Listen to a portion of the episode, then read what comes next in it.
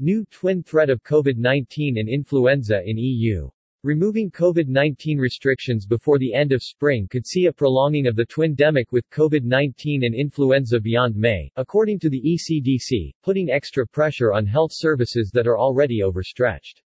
The European Centre for Disease Prevention and Control ECDC, has issued a warning, saying that relaxed restrictions are set to result in a resurgence of influenza cases.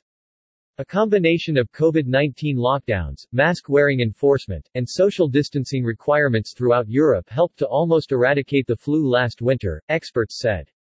But now, the European organization has reported that the flu virus is spreading across the continent at a higher than expected rate, with cases in intensive care units rising at the end of December. The spread of influenza across European continent sparks concerns about the risk of a prolonged twindemic, as the high COVID-19 transmission rate raises fears about the pressure on already overstretched European health systems. Concerns have been exacerbated by the flu variant that has become dominant this season, as the H3 of the A virus usually causes severe cases of the illness among elderly patients, potentially impacting hospitalization rates.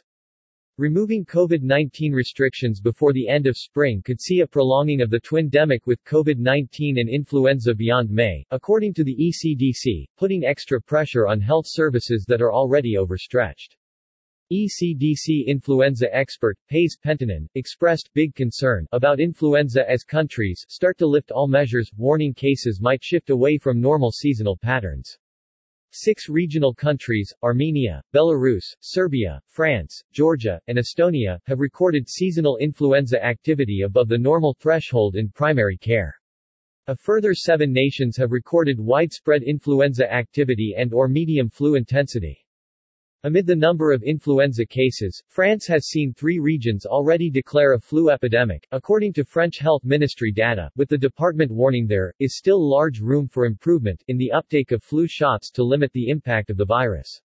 The fears of a twin twindemic come amid reports of flurona, with an Israeli woman becoming the latest individual to be infected with COVID and flu simultaneously. The World Health Organization WHO, recently called for continued vigilance against COVID due to the spread of the Omicron strain providing a huge amount of uncertainty. Addressing the situation, the WHO's regional director for Europe, Dr. Hans Kluge, warned there is a closing window of opportunity to prevent health systems from being overwhelmed.